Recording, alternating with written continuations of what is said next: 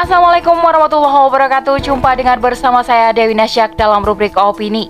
Kali ini dengan judul Kontroversi RKUHP Potret Buruk Sistem Demokrasi Oleh Yana Sofia. Hal ini menunjukkan kepada kita bahwa demokrasi tak semanis jargonnya. Ide yang lahir dari paham barat yakni sekularisme nyatanya memiliki standar ganda dan patut diwaspadai. Selengkapnya, tetap di podcast Narasi Pos Media. Narasi Pos, cerdas dalam literasi media, bijak menangkap peristiwa kunci.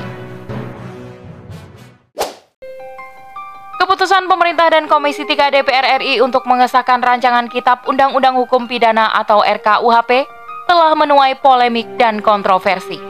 Hal ini disinyalir karena adanya pasal-pasal bermasalah yang terkandung dalam RKUHP yang berpotensi melahirkan sistem hukum yang cacat formil.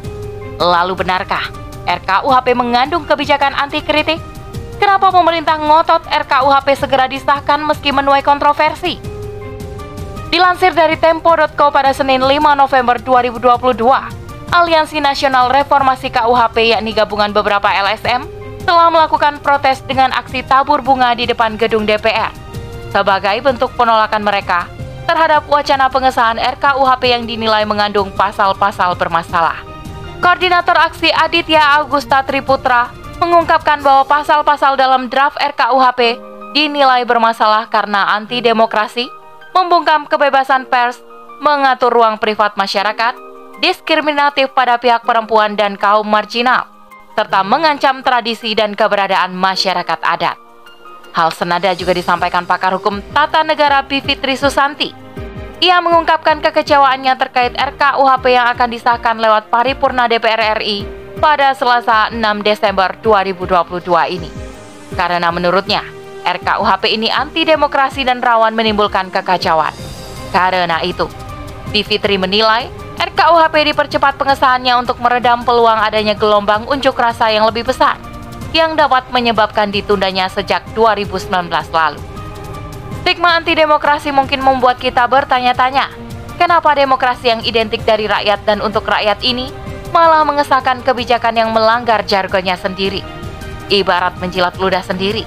Demokrasi yang diklaim pro rakyat malah melahirkan kebijakan anti demokrasi, anti kritik, dan membungkam suara rakyat dan pers. Hal ini menunjukkan kepada kita bahwa demokrasi tak semanis jargonnya. Ide yang lahir dari paham barat yakni sekularisme nyatanya memiliki standar ganda dan patut diwaspadai. Dalam sejarah penerapan sistem demokrasi, berbagai kebijakannya hampir semua menghasilkan polemik dan perdebatan. Sebut saja RUU TPKS, Disdiknas, Cipta Kerja, dan tentu saja rancangan undang-undang KUHP yang lagi ramai diprotes saat ini. Sayangnya, Pemerintah sepertinya tak ambil pusing.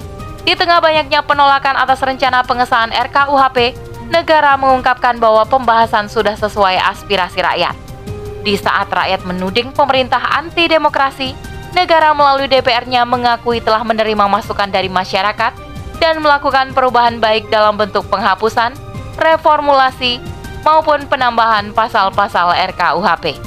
Dan inilah wajah demokrasi yang penuh dengan standar ganda. Tidak ada landasan akurat untuk mengukur benar atau salah. Rakyat menganggap pemerintah anti demokrasi, sedang penguasa menilai rancangan KUHP sudah sejalan dengan prinsip demokrasi. Hal ini menunjukkan kepada kita adanya kontradiksi dan dualisme kepentingan dalam penerapan prinsip demokrasi. Sistem ini berpotensi melahirkan kontroversi, saling bertabrakan, dan memicu polemik. Sungguh tak layak dijadikan sebagai sistem kehidupan. Islam adalah agama yang bijaksana, menjunjung tinggi nilai-nilai kemanusiaan, serta menjamin keadilan bagi seluruh rakyatnya.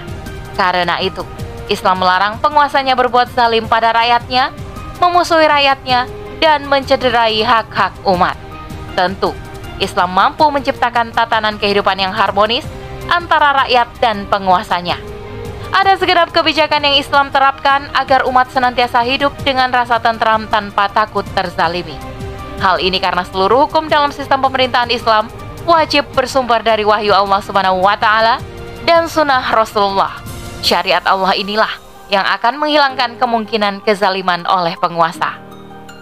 Islam yang diterapkan secara kafah dalam bingkai negara akan menciptakan nuansa islami, penuh ketakwaan dalam kehidupan masyarakat dan negara. Dari sinilah, pribadi-pribadi yang beriman dan bertakwa itu lahir, termasuk pemimpin adil dan amanah, takut berbuat zalim kepada rakyatnya. Karena sadar Allah mengatasi setiap gerak-gerik mereka. Rasulullah bersabda, Sungguh manusia yang paling dicintai Allah pada hari kiamat dan paling dekat kedudukannya di sisi Allah ialah pemimpin yang adil. Orang yang paling dibenci Allah dan paling jauh kedudukannya dari Allah adalah pemimpin yang zalim. Hadis riwayat Tirmizi.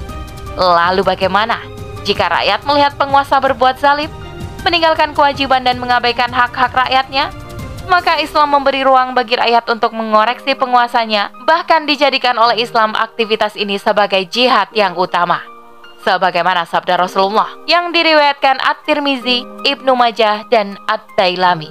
Jihad yang paling utama adalah menyatakan keadilan di hadapan penguasa yang zalim. Karena perintah ini bersumber dari syarak, maka penguasa tidak boleh anti kritik dan bersikap buang muka saat rakyat datang menegurnya. Karena dalam Islam, Penguasa adalah pengurus alias pelayan umat, sekaligus roin alias pemimpin. Ia wajib mendengar setiap keluh kesah rakyatnya dan menjadi junah alias perisai yang melindungi rakyat dari tindak kezaliman dan menghapus segala penderitaan rakyatnya. Kebijakan yang lahir dari wahyu Allah sangat jauh berbeda dengan demokrasi sekuler yang diadopsi dari barat.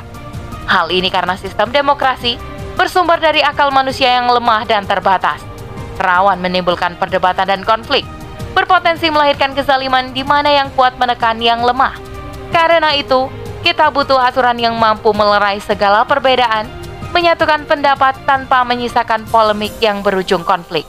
Kita butuh hukum yang sesuai fitrah, masuk akal, menenteramkan jiwa, dan menghapuskan kezaliman di mana pun dan apa pun bentuknya. Hanya sistem Islam yang mampu memenuhi itu semua. Karena Islam adalah satu-satunya agama sekaligus ideologi yang bersumber dari Allah Azza wa Jalla. Allah berfirman dalam surah Al-Maidah ayat 47. Barang siapa yang tidak memutus perkara berdasarkan apa yang diturunkan Allah dan Al-Quran, maka mereka adalah orang-orang yang zalim. Wallahu a'lam bishawab. Demikian rubrik opini kali ini. Sampai bertemu di rubrik opini selanjutnya. Saya Dewi Nasya kundur diri. Assalamualaikum warahmatullahi wabarakatuh.